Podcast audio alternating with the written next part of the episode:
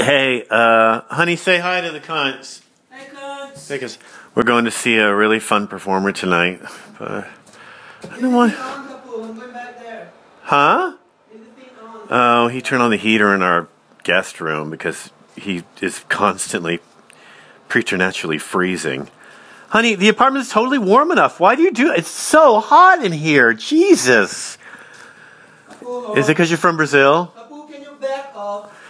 I can back off, I guess. Um, so yeah, uh, I was just up in Glasgow doing a show, and uh, oh, I got to the club, and I was so crabby because I got there, and we had them sold what I thought were enough tickets, and then there was a woman there that wanted to interview me, and I'd made that plan weeks ago and forgot about it, and I just was too crabby to be interviewed, and oh, I, I get to this club that I love. It's one of my favorite clubs in the world, and uh, they put a half curtain up if it hasn't sold very well, you know, to block off part of the room. And the half curtain was up. You see, it's the first thing you see when you walk in. And I was like, oh Jesus! It's a Sunday night, and it's it was like the first really cold night, you know, this last Sunday, and I was up in Scotland, and it was freezing and raining, and I was on my cell phone out on the street trying to send an angry text to the woman who booked the club and I'm getting all wet. My phone's not working, and I had to be on stage in 20 minutes and get interviewed first. And ugh, this is the life. Uh, I'm not even a D-list celebrity, because D-list means I'd have my own TV show. This is the life of, of a comic who's been on the road for far too long, and who's just had an absolute enough.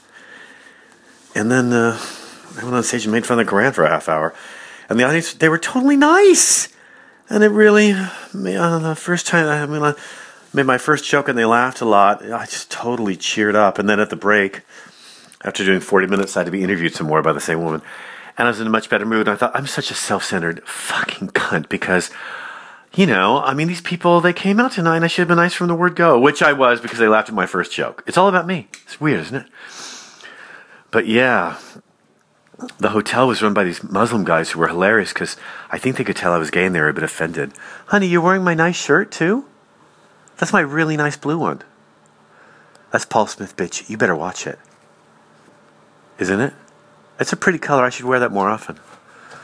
Uh, my husband didn't come up to Glasgow with me because I was only there for one night and he's kind of had enough of Glasgow as well, I guess. Although you would like to go, right, honey?